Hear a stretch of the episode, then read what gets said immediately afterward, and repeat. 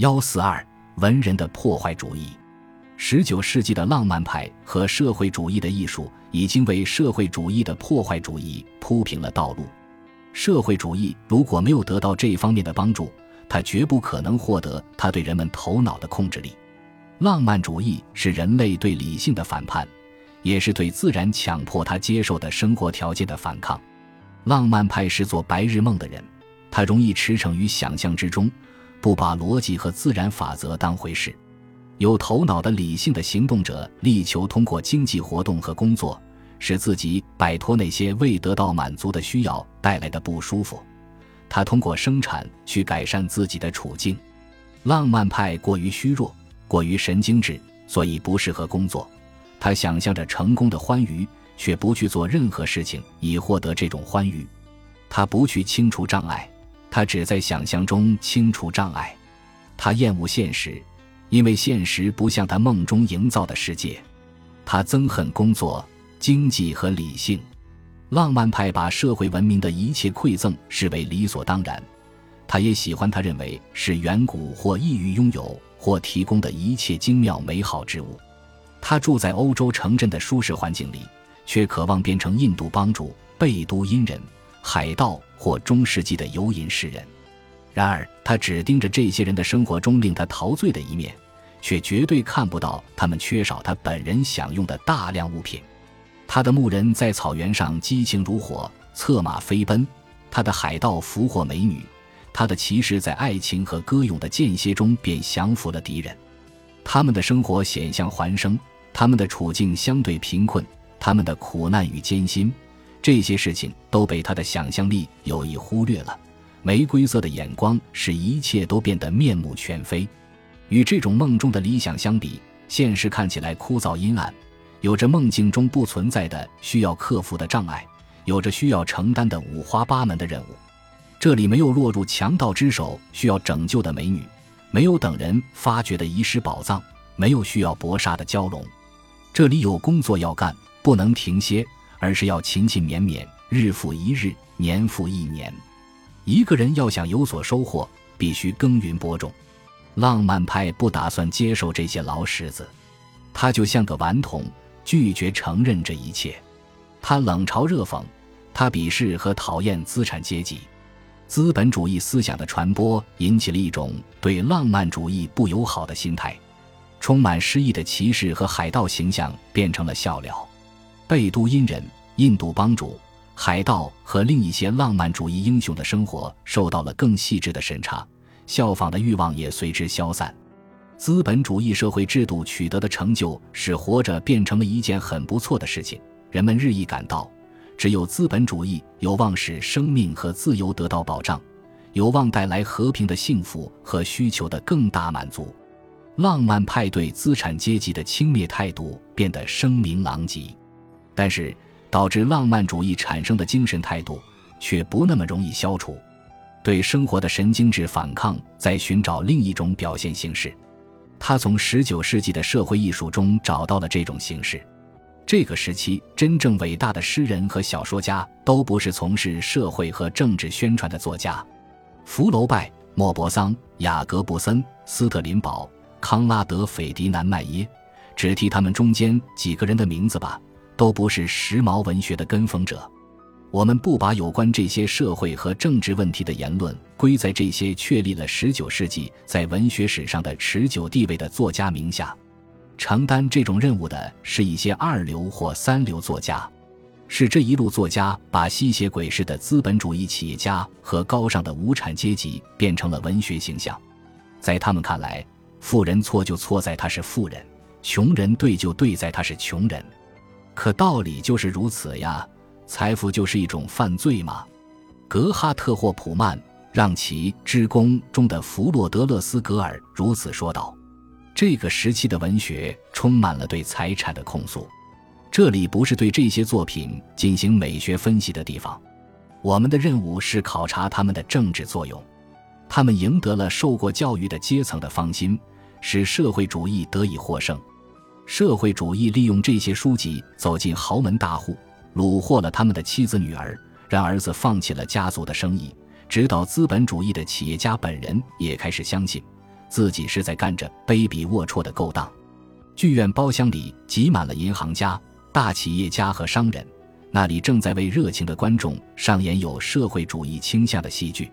社会艺术是有意图的艺术，所有的社会文学都要表现一种主题，这个主题始终如一：资本主义是罪恶，社会主义是救赎。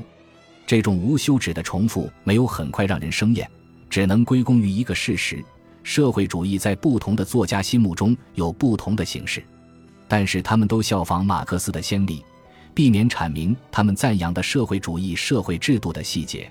他们大多数人仅仅暗示自己向往某种社会主义制度，虽然这种暗示相当鲜活，故也难怪他们的论证缺少充分的逻辑。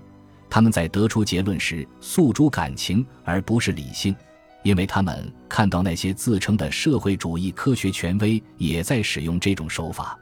小说在这件事上是一种很有力的传播手段。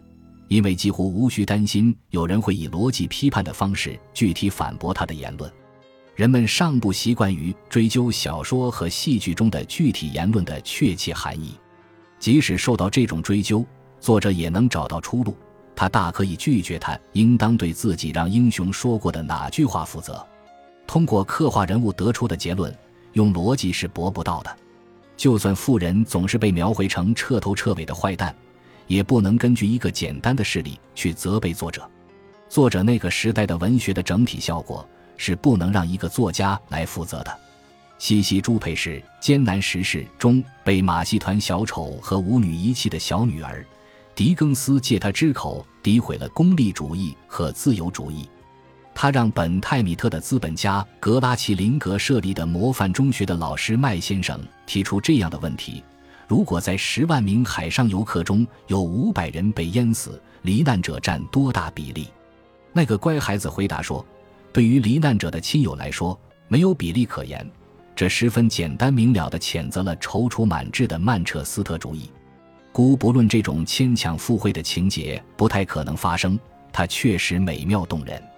但它不会减少资本主义社会的人在想到资本主义时代航海风险大幅下降时感到的满足。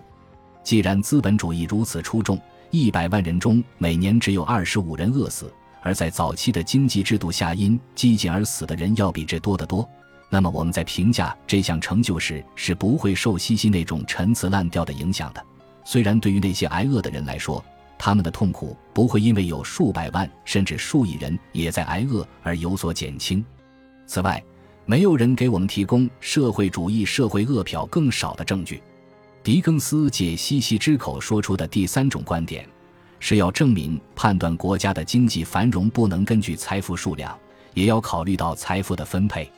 狄更斯对功利主义者的著作太无知了，所以他不知道这种观点与老功利主义并不矛盾。例如，边沁就曾特别强调说，如果财富被更平等的分配，而不是让一些人很富，另一些人很穷，财富总量会带来更多的幸福。与西西形成对照是模范男孩比特泽，他把母亲送进济贫院，然后满足于一年只给他半磅茶叶。狄更斯说，在另一些令人敬佩的年轻人，他把他们称为杰出的年轻经济学家中间。甚至这种行为也是弱点，因为一切施舍必然使施舍对象变得更穷。此外，就比特泽买茶叶这件事而言，他唯一合理的行为是尽量便宜的买入，再尽量把它卖个好价钱。哲学家们不是已经证明了这就是人的全部责任吗？数百万读过这些话的人都对卑劣的功利主义思想义愤填膺，这也正是作家希望他们产生的感情。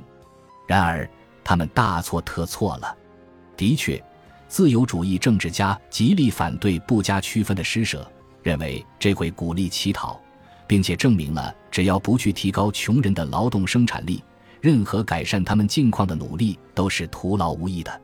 他们向无产阶级揭示了，让没有条件照料小孩的人过早结婚以提高生育率的建议是危险的。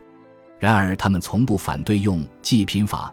帮助没有劳动能力的人，他们也不反对子女负有赡养年迈父母的道义责任。自由主义的社会哲学从未说过尽可能便宜的买入，尽可能卖个好价钱是一种责任，更没有把它说成是道德的全部内容。自由主义证明了，对于寻求间接满足自己需求的手段的个人来说，这是一种合理的行为。可是他从未说过，把茶叶送给上了年纪的母亲是不合理的。正如他没说过喝茶本身是不合理的一样。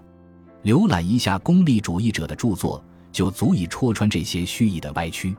可是，在狄更斯的读者中间，十万人中恐怕也没有一人读过一行功利主义的著作。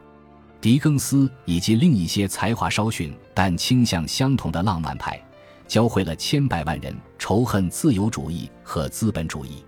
但是，就像威廉·摩里斯、肖伯纳、威尔士、佐拉、安娜托尔·法朗士、霍普曼和艾德蒙多·德亚米契斯等许多作家一样。